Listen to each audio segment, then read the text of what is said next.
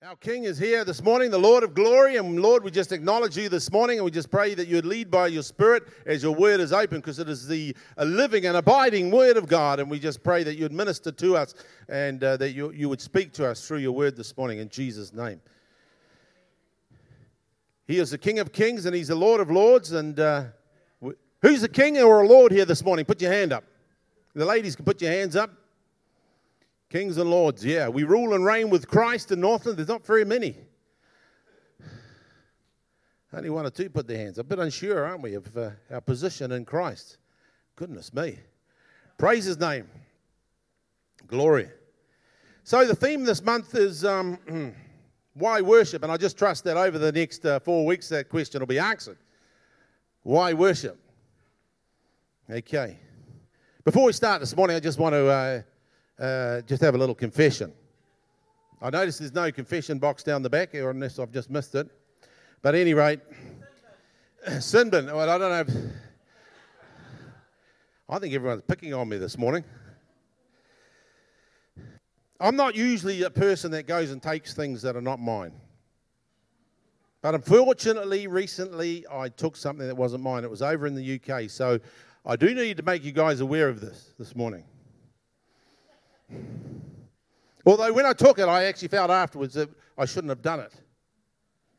And uh, we had arrived in, uh, in, in, London and uh, we, got a, a, van ride round to pick up our car. And um, in England, Heathrow. And uh, we'd signed all the papers, and, and, it was a lot cheaper than the other times we've been over there. It was about half price or less, so I was really pleased about that. We, we swapped the places where we we're getting a rental. So we went and did the papers, and they sent it was a big place, like they got thousands of cars. We went down, they pointed us out to the row where our car was. They had a bit of paper, it had the number eight on the top of it. I never realised um, that you got a, it also had a number plate, apparently. But anyway, I went out the row and walked down. I saw a number eight up there, looked at the paper. There was number eight on the paper, so I thought that must be our car. That's good. Look at this beautiful executive looking thing, big flash thing. We put all our luggage in the boot. I thought, mate, this is a good deal. Ruth, you've done really well here. We drove out to the gate, and there was a little office there where we had to show them the papers, you know, when you take your car out. They're big bollards up in front of you in case you wanted to drive off without giving them. You couldn't get out, really. We were locked in. But at any rate, he says, yes, the paperwork's all in order, but there's only one problem. This car is not your car. and we had to divert and go all the way back and put the car back. And we got a much smaller car and then we drove out with that one. It was only done 100k, so that was all right. It was pretty new, but it was a lot smaller. So there we were. We almost got caught out. I'm glad they had the big bollards there because I wouldn't want to look in the rear vision mirror and see the lights coming behind me. There you go. We don't normally take things that aren't ours. Sorry. That's just by the by. This morning I want to speak about the power of worship. Worship is powerful. When we come into his presence, there's power in the presence of our God. The last month we've had Salty and Lit as our theme. And it's been great just to uh, see everyone just share on that. It's been some great messages come out.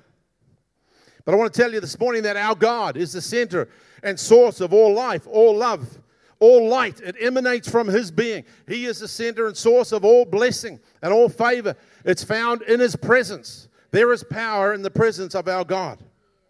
The more that mankind moves away from God, the more dark they become, the more self centered they become, the less loving, the less tolerant they become. They value life less. Yeah, they certainly do, don't they? But we're here to enjoy the presence of God. How it changes everything. When we come into His presence, what power there is in His presence.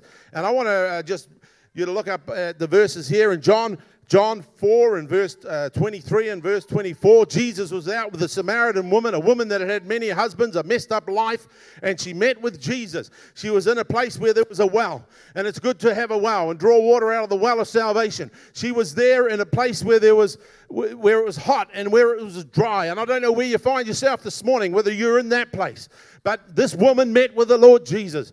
It says there that he must needs go through Samaria. He saw the need and he wanted to meet it. And God wants to meet your need this morning, wherever you are. And it says here in John 4, verse 23 and verse 24, Jesus speaks to this woman. Not only does he bless her in life, but she takes her all the way through to talk to her about worship. And he says to her, The, the hour is coming, and now is. Now is here. Say, It's here. Come on, you better believe it. It's here. This is the hour. When true worshippers, say, true worshippers. Are you a true worshiper? I saw a true worshiper here this morning. Are you a true worshiper this morning? Come on. Rattle the cage a little bit. That's good. Where are we? When, when the true worshippers will worship the Father in spirit and in truth. For the Father is seeking such people to worship Him. God is a spirit. And they uh, the, who, and those who worship him must worship in spirit. That's not up here, in spirit, innermost being, out of your innermost being, the Holy Spirit dwelling right in the center of the core, the very center of our being. The spirit, our spirit, the spirit of man. God is a spirit, and those that worship him must worship in spirit and in truth. You see, God isn't insecure. It's not that he needs worship, he needs us to make him feel better about himself. No, no, he, he, he doesn't need the worship. We need to worship him. We need to enthrone him. He is enthroned in the praises of his people, he inhabits the praises of his people. He is seeking worshipers so that he can have an opportunity to bless you, to bless somebody, and that somebody is you. He wants to bless you this morning. And that's why you're worshiping hard out this morning, dancing around before the Lord, going crazy because you want the blessing. Yeah? Well, that's me anyway. Thank you, Jesus. He has blessed me. Boy, you better believe it. He has blessed me. This morning I was down here early, probably half an hour before Reuben and Harmony was arrived, and I was walking round around the centre, and I was looking back over 12 years and just counting all the times that God had just come into my situation and circumstance even further back in my life and just seeing how much He blessed me. And I was praising Him and I was worshiping Him, and I felt uplifted in my spirit. You better believe me. Glory. Sorry, am I yelling? Oh, good. Have some fun for, in Jesus' name. Ian, come on. Rejoice in the Lord always. Come on. I think that's. I think the word says that. There was a book that said that once. It's not the Reader's Digest. Okay. When we worship, we change our circumstances. We do. No matter what, how dark the position is, how great the need is when you worship and you enthrone the one who is the source of all, man, your circumstances change. The power of worship. I want to tell you this morning that you will experience the power of worship when you have lips that worship the Lord. When you have lips that worship God. Are you praising Him? Are you worshiping Him? Are you making much of the King? You read Psalm 45, and the psalmist is speaking of the things that he has made touching the king. When did you last, when was the last time that you made something of him? I know you might have made a lot about yourself, but are you like the psalmist and you're making something of the king? Are you making praises to him? Is there just a joy welling up in your heart and in your spirit to the Lord? Hallelujah. Have lips of worship. See, worship is about his, his worth. It's his worthship. It's not about us and our need. Sometimes we have our eyes on the need and then along comes the greed.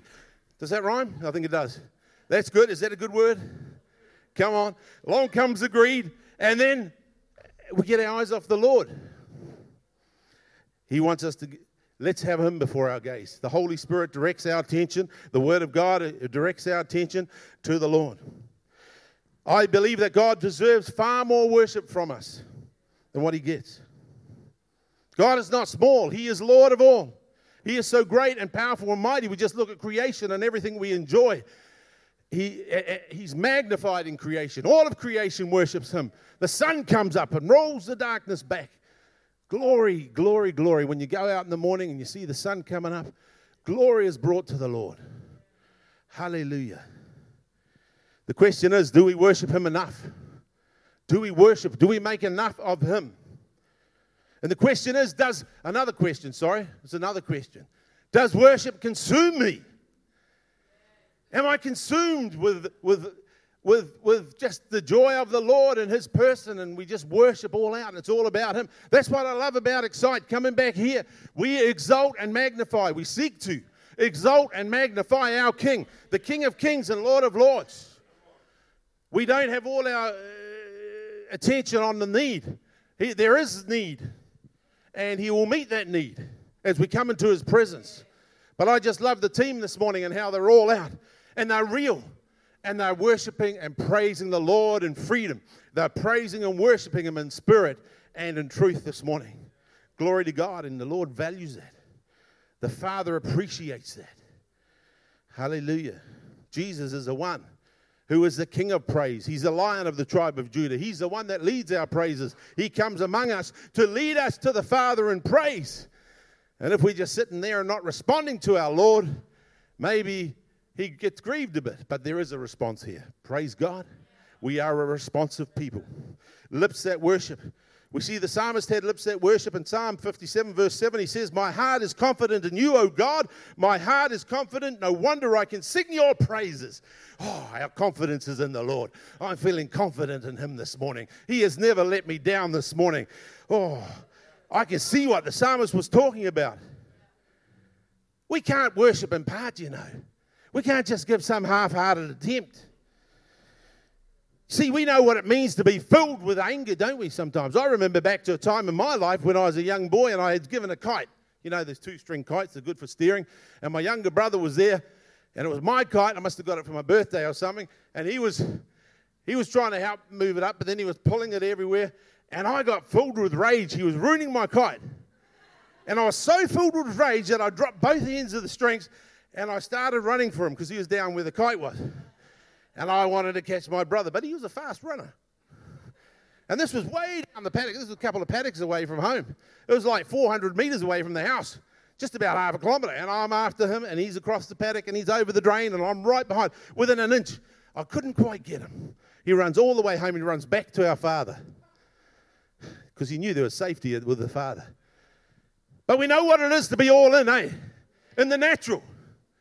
Come on, if we're cheering for a game of rugby or something like that. We can't just worship in part this morning. Come on. Come on. I just can't do that to my Lord. He's worthy of more than that. Come on. Come on. I just feel like we just need to get the team up and have another worship session. Not yet, not yet. Just wait a minute. Wait a minute. Come on, you can't do that. I'm only just. Absolutely, we're going to have plenty more. I'm not teasing you. See, a Christian filled with the Spirit worships with a whole heart. We see lips like uh, of worship with the psalmist in Psalm 80, uh, 86 and verse 12. He says, I will praise you. This is David again, of course. Of course, David. I will praise you, O Lord my God, with all my heart. Say, all my heart. Come on, that's good. All my heart. We're all in. All my heart. And I will glorify your name forevermore. Wow. Are we magnifying him with our worship or are we or are we diminishing it. You know? All in. We're all in. Okay. We will have lips, oh, sorry, we will have uh, lips that worship when our focus is right. When our focus is right. Focus is very important, what we're focused on. You know, when we're driving the car at night time down the road and the and, and, and do you know cars are traveling 100 kilometers an hour each way and there's not much gap between them, you know, at night between life and death. You've got to actually keep focused because sometimes you get blinded by the, the lights that come your way, especially if they don't put them on dip. I do that sometimes to people and then they start getting a bit narky and flick their lights up. Of course, you guys would never do that, would you? You always remember to dip your lights, praise God. But we've got to keep focused. Otherwise, you could go right off course. Glory to God. We're a focused people. Keep your eyes on the Lord, turn your eyes on Him. It's like driving at night time. Yeah, it's like, it's like a, a professional diamond cutter when he's, he's got a multi million dollar uh, diamond that he's cutting out. He has to be very focused because one wrong cut, one wrong move, and he could ruin millions of dollars of this amazing diamond that he's forming. He's got to be focused. Let's keep focused on the Lord. It's like falling in love. Mate, when I fell in love with Ruth, it was all in. I don't know, I just seem to be all in when I do things, you know? And I was really focused. She got my focus. You know, back then, if she had come along with a set of bagpipes, I wouldn't have even noticed. yeah. Praise God. Because I was focused on the girl. Come on. Be nice to the girl. Be nice to the girl, Paul. Be nice to the girl. I'm just reminding myself. Hallelujah. Focus is, you will have lips that worship when your focus is right. Yes?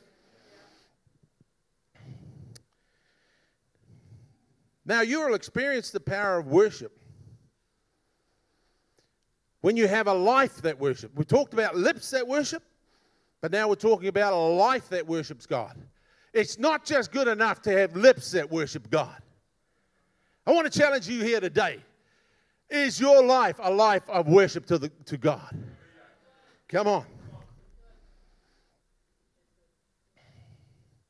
There's such a thing as vain worship, empty worship. You know, when Jesus came, there were many religious leaders in his day. It was the religious leaders, the Pharisees, that crucified him, then had him nailed to the cross. Well, they got the, um, the Romans to do it, of course. But at any rate, they were instrumental there in that. And they were false in their worship. And Jesus says in Matthew uh, chapter 15, verse 8, he says, These people honor me with their lips, but their heart is far from me. It's so important not only to have lips that worship God, but to have a life that worships Him. That's 24 7. That's every day. I want to challenge you here as you sit in your seat. Does your life, does every area in your life worship the Lord?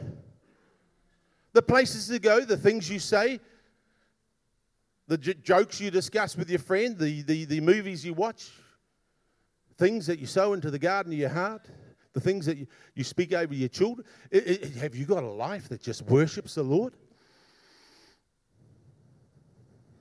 See, with the Pharisees, God was honored in word, but he wasn't honored uh, in, in, in, practice. He was insulted.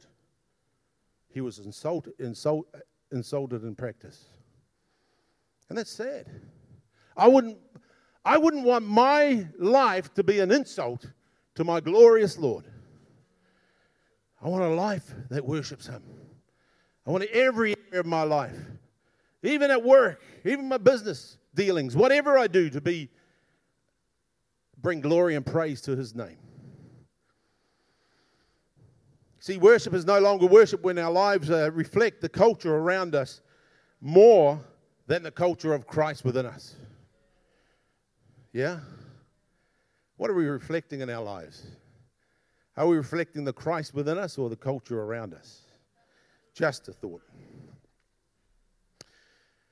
And of course, I include myself in this. You know, uh, it's so easy to be influenced by those things around us. When we're over in the UK, it's so great. Some of those roads are just fantastic to drive on, aren't they, Ian? Have you been over there? Yeah. You're allowed to go 70 miles an hour. That's, that's about 10 miles an hour fast, 15k an hour faster uh, than here. If it's a dual carriageway or uh, a motorway, and, and they go for mile, hundreds of miles. And you can sit on 70 miles an hour and you get a long way. But as you're doing that, there's people coming past at 100 miles an hour. Over 160 kilometres an hour, fair dinkum. And there's not just one car or a Mercedes now and then. They're regularly coming past flat out. These cameras, I don't know how they dodge the cameras. Maybe they've got something to detect them.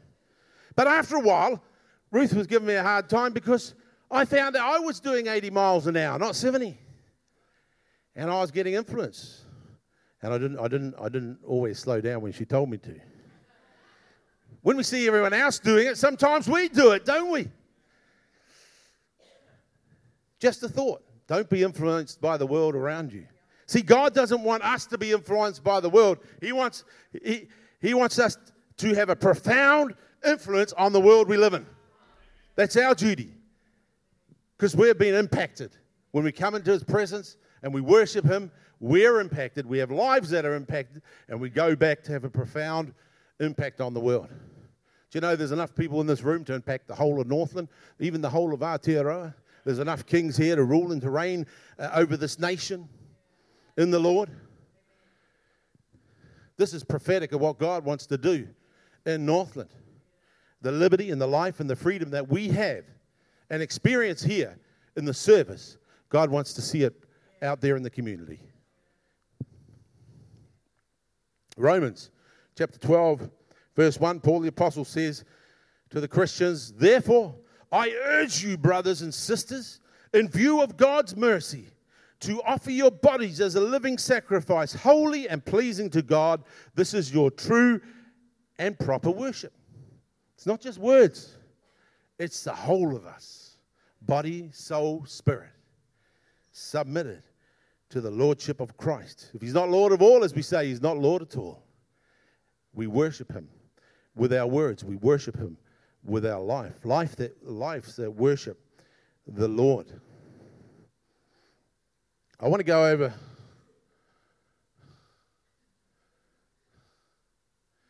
what's the time?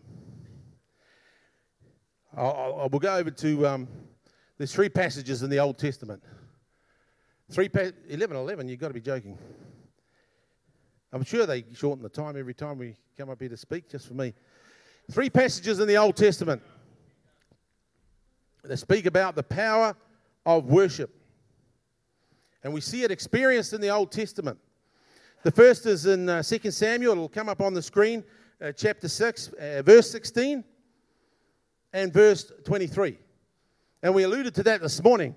It was David when he was bringing the ark back and, uh, and uh, to the t- uh, and there was all the praising and the worship. He was bringing it back to the city of God, and uh, they'd been preparing for it for a long time. And uh, everyone was there. Hundreds of thousands were lining. They were all out there worshiping. But there was this one woman. It was his wife. She was still at home looking out the window. And she, David was there. He was just all out.